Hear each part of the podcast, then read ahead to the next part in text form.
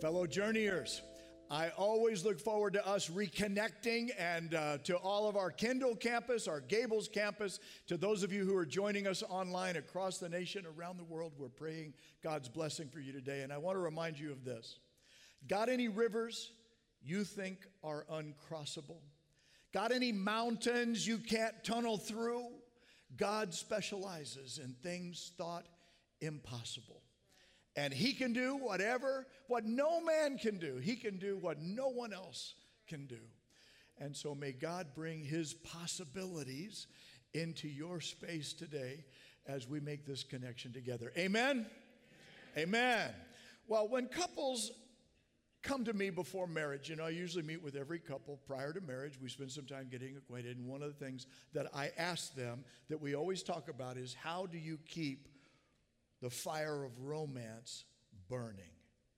Do you know the answer to that question? I mean, how would you, in a relationship, how do you keep love alive? How would you answer that question? How do you keep the fire burning? Well, time out. How do you keep a physical fire burning? It takes two things. It takes let it breathe, and it takes keep fueling it. Let it breathe, and keep fueling it. You keep a fire burning with air and with fuel. And I'm thinking the marriage fire can stay alive in the same way. And those of you, perhaps some know by experience what I'm talking about. What I mean is every week, actually, it's better if it's every day in some way, you give your relationship room to breathe. And then you keep putting more fuel on the fire. And that's what I tell couples. But then I tell them this, but maybe not in the way you may first think. I'm talking about in the way that your partner thinks. You will keep your love fire warm and burning bright as you go to your partner's woodpile and bring their wood to your shared fire. See what I mean? Not to your woodpile but to theirs. What does that mean? Well, that means you got to pay attention, you got to take note of your partner, you got to find out where do they keep their fuel?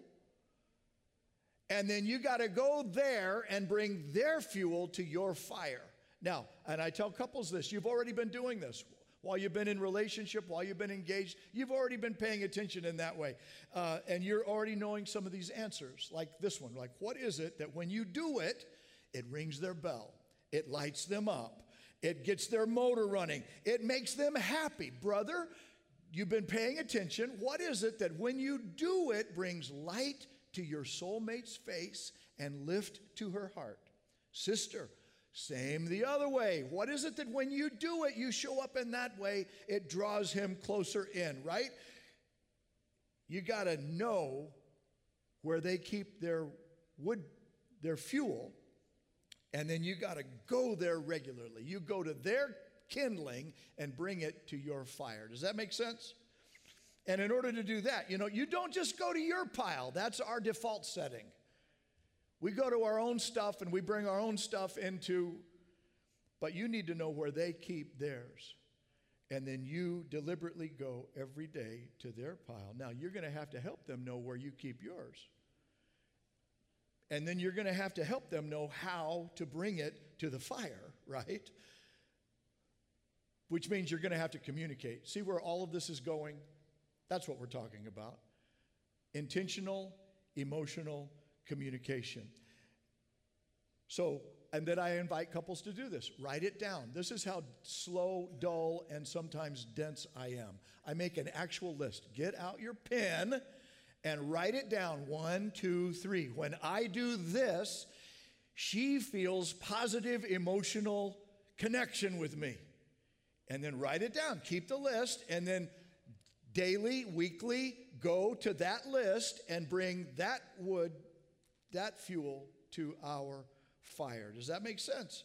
Now, then I say, you know what you're going to find? You're going to find that there may be some similar items on both of your lists. But you may be surprised to find that they're not there. Or if they're there, they're at a lower priority level on their list than on your list. And then this is where love moves you out of yourself and into your soulmate's space, your partner's soul space. And that's what love does. You keep a fire burning by letting it breathe and by giving it fuel. And you keep a romance alive by going to your partner's fuel pile, fuel source, and then bringing that to warm your soul and their fuel on your fire. But you've got to get out of yourself in order to go there, which is what the marriage vow is all about. For the rest of my life, every day of my life, I'm going to get out of myself and into your life. And that's the way you keep it alive. Now, it's a two way street which means that either one of you can initiate the flame. Either one of you can fan the flame. And you don't say, hey, remember where I keep my fuel? It's over there. You haven't been there for a while. You know, those conversations do come up, but you can fan the flame directly by going to what you already know about your partner. Now, for a more sophisticated version and specific ideas on how to do this, I would suggest you pick up a copy of Five Love Languages by Chapman. This book should show up in every marriage library for you at your personal home. And then the subtitle originally was this uh, Five Different Ways of Expressing and Receiving Love with Heartfelt Commitment to Your Mate.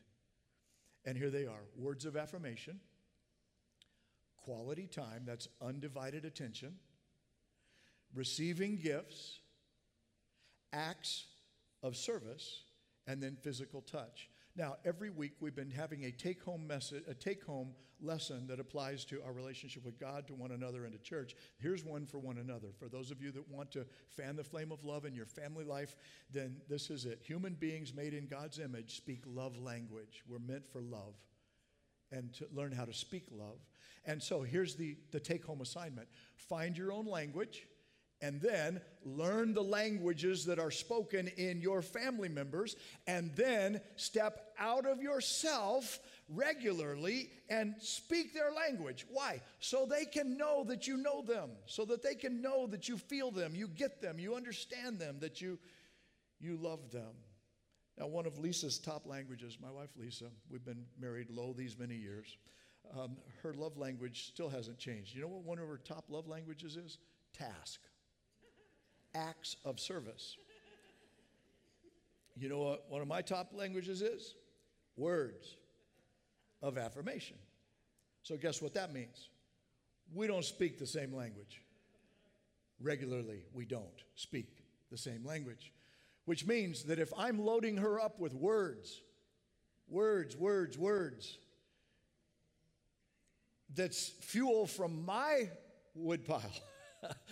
I feel like I'm just doing it. And she says, Where are you? I'm missing her. And to the contrary, if she just tasks and tasks away for the livelong day, thinking that she's showing me how much she loves me by what she's doing, but she's not adding words, guess what? No connection. Connection doesn't happen. You know what has to happen? If I want her to feel my love, then I have to find something to do. Not that she told me to do, but I'm already supposed to know. I'm supposed to be paying attention and find a task, can be most any task that needs doing, and then just go do it. And she feels love because of that. Mow the grass, you know, load the dishwasher, wash the car. I mean, just pick a task, show up, do the task, and she's feeling it. And of course, I've got words on my mind while that's happening. But if all I do, if all I do is load her up with words, but I don't show up with task, then we miss the soul connection. That's what I'm talking about. That's why love language matters. What I speak, what she speaks. What's God's love language? You know, we speak the language of love because we're made in the image of a God of, who loves. The greatest commandment is love and love the Lord your God with all your heart, with all your soul, with all your strength, with all your mind, to speak his language. Now, God is multilingual, he speaks every love language. And Hosea is a window into understanding some of God's love language. He's looking for a fresh soul connection with his people. Now, we've learned that the story of Hosea is about Hosea's marriage and a wife that really isn't staying connected to him. In fact, she's connecting with other people out there, but something's not happening in this. And yet, God is trying to say, Do you see yourself in this story? Because this is what's happening with me. We're, we're losing connection. I want to restore connection. And so I want to read Hosea chapter 14 as we come to the close of this entire story. Just listen to the first three verses and see if you can identify what love language is God desiring to connect through. Return. Oh, Israel, return to the Lord your God. Your sins have been your downfall. Take words and with you and return to the Lord your God. Say to him, Forgive all our sins, receive us graciously, that we may offer the fruit of our lips. Assyria cannot save us. We will not mount war horses. We will never again say, Our gods, to what our own hands have made. For you, in you, the fatherless find compassion. Now, did you see some love languages in there? I mean, there may be many, but there are two that just jumped out at me. The first one is words, you know, bring words, come with, and come, come, bring words. And so the second one would be undivided attention. Gifts doesn't show up on God's list. In fact, earlier in the story, he said, I don't want your gifts if your hearts aren't coming. I would rather have mercy than sacrifice. So don't bring me a bunch of religious gifts and offerings when your heart is missing from that. What God is looking for is the connection from the heart. That's the, and the big one that jumps out, he's saying, here's where it could happen words. Words that affirm truth. Words that turn to me, that I am the true God, and you're speaking that truth from your own mouth, that, that you're speaking love, you're speaking, tur- you're turning full hearted and full bodied. You've been going one way, but I want you to come back to me. I want you to spend time with me. Affirming God is their protector, their provider, their caregiver, and their, the lover of their souls. Do you see that? This is a love story. God loves us, God loves you, and He wants you to come with the, the love language of words. Now, Charles Wesley was a phenomenal songwriter of a different age, 7,000 worship songs he wrote in his ministry. 7,000. Are you kidding me? That's a song a day for how many years? Oh my goodness, 7,000 love songs together. And but the most popular of all of his songs he wrote right after he came to faith in Christ when the freshness of that life was upon him. And the title of it is Jesus, Lover of My Soul. Now, at the time, the idea of Jesus as lover made some people really squeamish. Maybe that feels kind of weird to you just hearing that today, you know? Um, so, what I want to say, men especially, let's don't back off from this. God is trying to show a powerful side uh, from a different angle in his heart for us. But historian Bruce Shelley at the time, he said England at that time was the most unlikely spot, unlikely place for a nationwide revival of vital faith. It was dry, it was stale, it was bland, the, their churches were dead. And yet, and at that time, the Enlightenment had caused the more sophisticated among them to shove their faith away from the center and into the margins of life. But God gets hold of the Wesley brothers, John and Charles, and he kind of lights them up, fires them up, and then sends them out like the dynamic duo of grace into the dead Church of England. And that what is sparked in that experience covers the continent of England and then crosses the ocean and comes to the United States. And sparks what is known as the Great Awakening, the first Great Awakening across America. Now, it was the 1700s. Anybody know something that happened in the 1700s in America? Somewhere happened around 1770 ish. Something happened back there. And early in 1730 to 1750 to 1770, there was this fan, this flame was firing up across this land.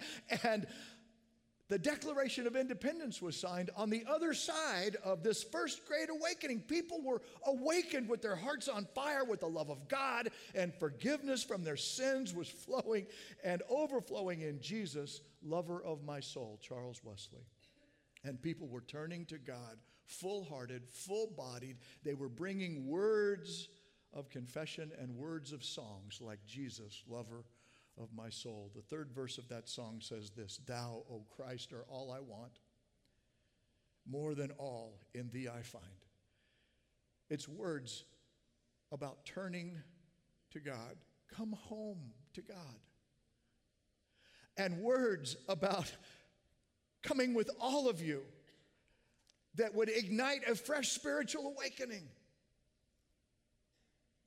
Hosea says, Israel, you got to do this. You got to turn, come home to God and bring words with you. Bring the fruit of your lips and say to God that you're not going to call stuff that you've made with your own hands your great God. You're not going to live for that stuff. That only Yahweh, your covenant lover God, who came to you in Egypt and brought you out of slavery for himself, to himself because he wanted fellowship with you in his purpose for himself. Turn to God, not to military might, not to political power, not to Assyria. That's what that word represents in that. Not to stuff made by human hands. But he says, just bring your life back to my hands. Which is the, I guess, the, the real question at heart here is have you done that?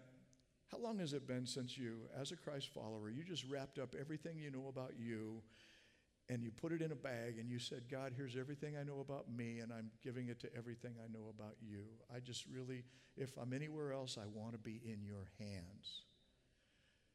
And that's what Hosea is trying to say that the spiritual connection starts there.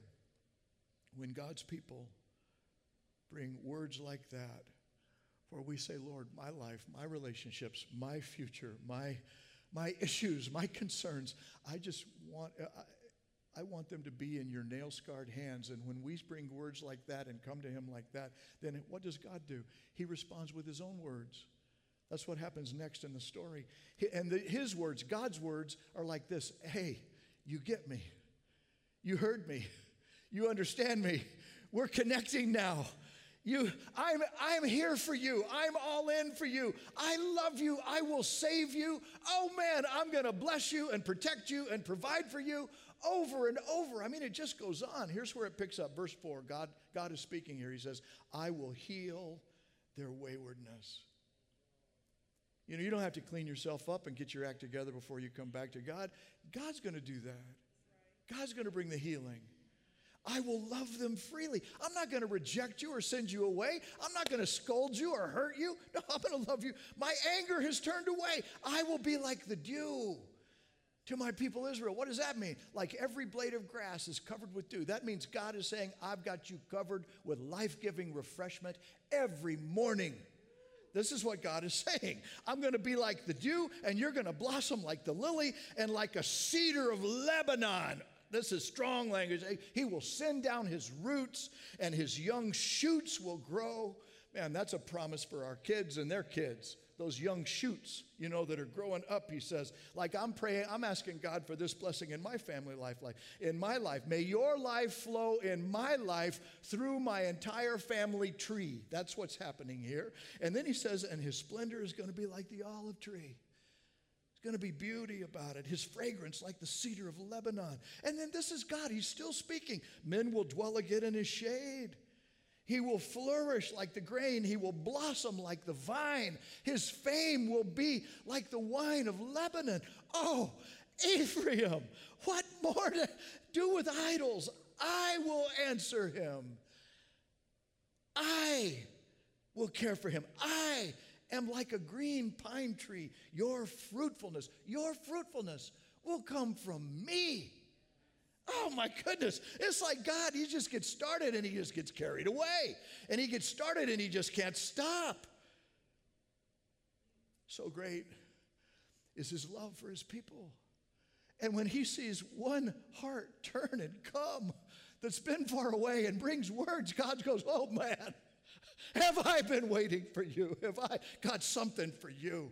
Listen, the greatest blessing of God is being connected to the God of blessing. Would you say that with me? The greatest blessing of God is being connected to the God of blessing. That's where all of this is going. His life in our lives, your life. Now, years ago, I heard a song based on this very text. Hosea chapter 14 is written by a Messianic Jew, Joel Chernoff of the group Lamb. The song is Comfort Ye My People.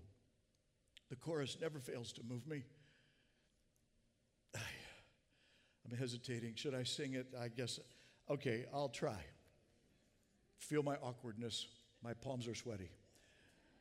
But the song, I just hear God saying this I will heal your wrong ways. I will love you so freely, and you will dwell beneath my shadow. I will be as the dew to my people. I got you covered.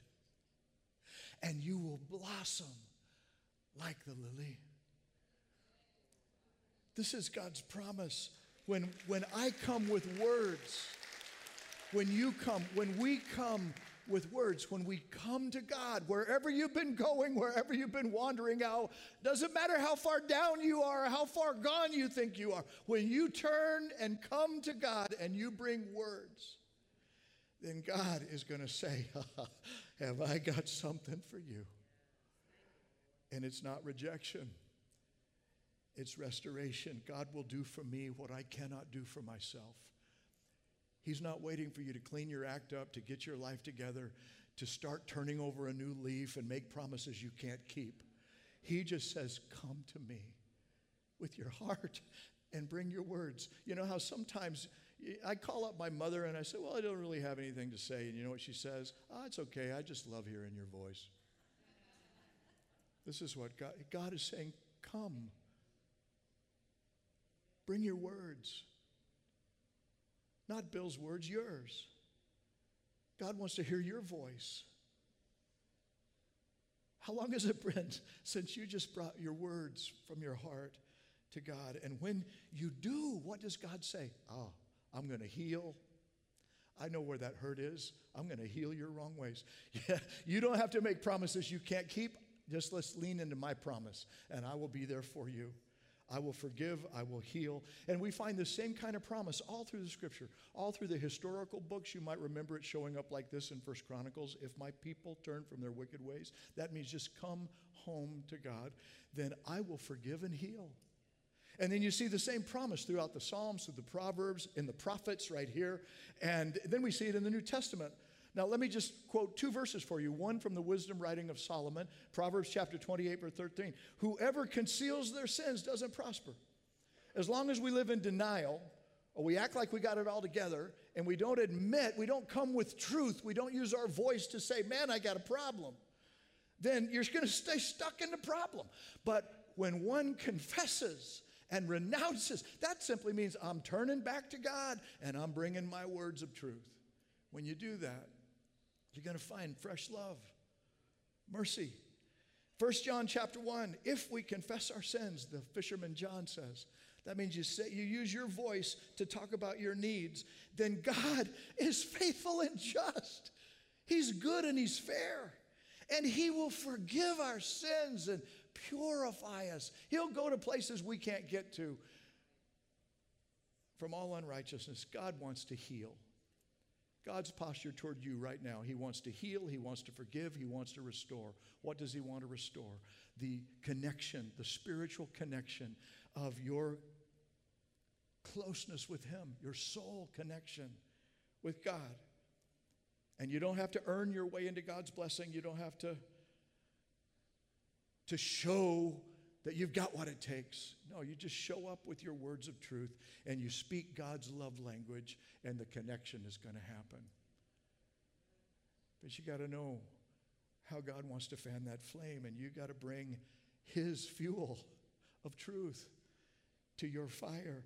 And then you know, think about this. It was with God, it was with words that God brought everything into existence. From this story, it says that God spoke, and then creation had to respond. Nothing hurt it and became something because of the power of God's word. The power is in his word. Life is in his word. He spoke and life came to be in Jesus Christ when he was on the earth and he's in that cemetery and his best friend is dead and he's been in a grave 4 days. They put him in a tomb 4 days ago and Jesus steps into the cemetery and says what words? He says words. He says Lazarus come forth. And he does. John 11 43, through words. When we speak God's love language, there's life in it. In fact, Paul says this Romans 10 the word is near you, it is in your mouth. It's just waiting for your voice, this word. And it's in your heart. That, that is the, the message concerning faith that we proclaim. If you declare with your mouth, your words, Jesus is Lord, and believe in your heart that God raised him from the dead, then you will be saved. For it is with your heart that you believe and are justified, and it is with your mouth that you profess your faith and are saved. Words matter. But you putting your voice and your faith to show your love is where the connection happens. You know, I've told you before that I love fire. I love to play with fire. I love to light fires. I, I burn them in my house all the time. In fact, when I'm working on messages, when I'm, I light a candle right by my laptop computer while I'm working on a message. And I noticed while I was working on this message, I look at the candle that I've got burning and the flame that's right there. And the candle said that it, it was named Homesick. And then I thought of this post I saw on Instagram it said, What you often call loneliness is really homesickness for God. Loneliness is being homesick for God. How long has it been since you've been home to God? There's a way to come home. God is trying to help his people. Hear this. You turn and you bring words and you're speaking a love connection that can reignite your soul. And then what's going to happen when you do? Well, it says God is going to show up. God is going to show up with blessing, and your life will flourish like a cedar of Lebanon. Now, I don't have a photograph to show you of my grandson Cedar, but that's his name. I'm thinking about my grandson right now, Cedar of Lebanon. There's repeated reference to the cedars of Lebanon in Hosea chapter 14. When our mission team visits Beirut, we always go to the ancient forest of the cedars of Lebanon, the famous cedars of Lebanon. And um, we go to do ministry to the refugees, but, but we go and visit this and we learn time and again you know, the cedars of Lebanon are evergreen, they're always green with fresh life. They grow only in high elevations but their roots go down way deep. I mean, three to six times deeper than their width in depth. Imagine that. Uh, the trees give off natural oils, which is its own bug repellent, which I suppose is why we like cedar chests and cedar closets, because bugs can't mess with them. Um, it has a pleasing fragrance. There are medicinal qualities to the cedar tree, and its cones, they grow up. They don't hang down. They grow up toward the sun. They defy gravity. The cones on a cedar tree of Lebanon grow skyward. This, this optimistic faith. And then when the tree matures, the crown of it flattens and broadens, and the Lebanese believers say, and bows before its maker giving testimony to the goodness of God. Those trees grow to be 120 feet tall, 30 feet in circumference. They are virtually unmovable. They can withstand decay. They can stay upright in weather. They, they hold firm in weather, and they, they stay upright. There are no knots in cedar trees. And they live to be 2,000 to 2,300 years old. Now, the reason I'm telling you all of that is just to ask you this. If God wanted to help your life flourish like that tree, would you be willing to receive it? because that's exactly the promise God is making. And we hear it again in Psalm 92 the righteous will flourish like a palm tree. Hey, Miami got in. but they will grow like a cedar of Lebanon, planted in the house of the Lord, and they will flourish in the courts of our God. They will bear fruit in old age. Some of us are glad for that verse. And they will stay fresh and green and proclaim that the Lord is upright. He is my rock, and in him no wickedness. Now, why does that one matter? Because this is my life, perhaps yours too. Sometimes the world tries to rub our face in shame and just tell us that we're, we're not enough. You know what? You're not successful enough. You're not smart enough. You're not pretty enough. You're not rich enough. You're not connected enough. You're not educated enough. You're, ju- you're not cool enough. You know what? You just don't have what it takes. And, uh, and it's easy to believe that voice because sometimes it seems to be true. You know, my track record says oh, I tend to wander. I tend to wander away from God. You know, we tend to wander. We wander away from God. We wander from our families. We get off track like Hosea's wife did. We, we lose our way. We get tangled up. And then pride tells us, you know, you got yourself into this mess. You got to get yourself out. Only thing is, God knows that we can't do it by ourselves. And then he just says, But if you'll come to me and bring words of truth, then I will bring healing and forgiveness and life and strength and flourishing. So here's the question of the series Does my family have a future? And the answer is always. In God's grace, you will be strong like a cedar, reaching high, rooting deep, standing strong. But apart from Him, not so much. Now, each week we've made applications one in our relationship with God, one with one another at home and marriage, and then another one with the church. Here are the take homes for me today. I want to learn to speak the love languages of all the people I love. How about you? That means I got to keep growing because they're not my native tongue. I got to learn some new languages. If I want to make the connection with the people that I love the most, that I live with the most, like, so that means that I've got to keep growing and not expect them to always figure out how to speak my language, but I got to step into theirs. That I'm going to speak it in meaningful ways then. From my side of the street, I want God to know that I love Him. And I want to speak the language that God wants to hear. I'm going to speak to my wife, my kids, my brilliant grandsons, my marvelous co workers in the kingdom of God in Christ Journey Church. But I'm going to have to realize that the power of life and death is in my tongue, and I need to use it in a way that speaks love and brings it to life. Here's a second take home I want to let God's dream define me above all other dreams. So, what does that mean? I got to stay focused. You everybody's selling some plan, but I want to let God's plan become my family plan. I want, I want to let who God says that I am define my self image. I want God's image to define my image. Not what the world says, not what social media says, not what anybody else says. I am who God says I am, who God made me and wants me to be. But my vision gets foggy sometimes and it gets fuzzy sometimes. So that means I got to stay focused and let God's dream define me above all other dreams.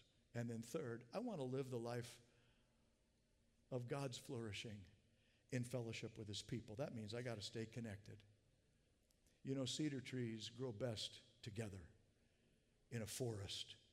Those ancient cedars have managed to weather thousands upon thousands of years of storms because they've stayed connected together. That's the way we grow too, believer. Christ follower. Here's what Paul said just as you received Christ Jesus as Lord, continue to live your lives in Him, rooted, built up, strengthened in the faith as you were taught, and overflowing with thankfulness, a fruitful life in fellowship with others. So stay connected to the church. Now, not just a building and a facility, but the community. That's what we're talking about. And I need to say something to our online connections today. You know, I know the couch is so comfy. And you don't have to get up early, and you don't have to get the kids ready, and you don't have to get yourself ready. And you can just kind of hang out there and receive. But you know what? We need to receive too. We, we need to hear your love language. We need to feel your love language. We need to know your presence with us. We're learning it together. We're feeling the warmth and the fire ignite as we gather at Kendall and Gables. But God, come on. Just come home to God and let Him ignite the fire and then fan the flame in your church so that we can celebrate together.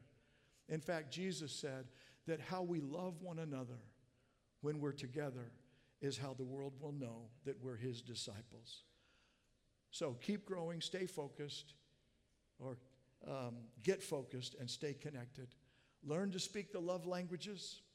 Let God's dream define your dream for life. And then live in the flourishing life of God with others. What's the next step that God would want you to take today? And what's the one that you would just like to say, God, I'm showing up, turning my heart, and in my own voice, I want you to hear this. Would you pray right now? And whatever that is, would you just whisper that to the Lord? Lord, I'm, I'm coming home. It's been a while. What was it that's in your heart? Lord, here's, here's my life. I'm just going to wrap up everything I know about me, and I'm, I'm giving it to everything I know about you. My marriage, placing it in your hands. My, my family, my kids, my parents, my brothers, my sisters, the ones I do life with most closely. Who is it? What is it that you're saying? Come home to God and bring words. Charles Wesley wrote, Plenteous grace in you is found, grace to cover all my sin let the healing streams abound. Make and keep me pure within.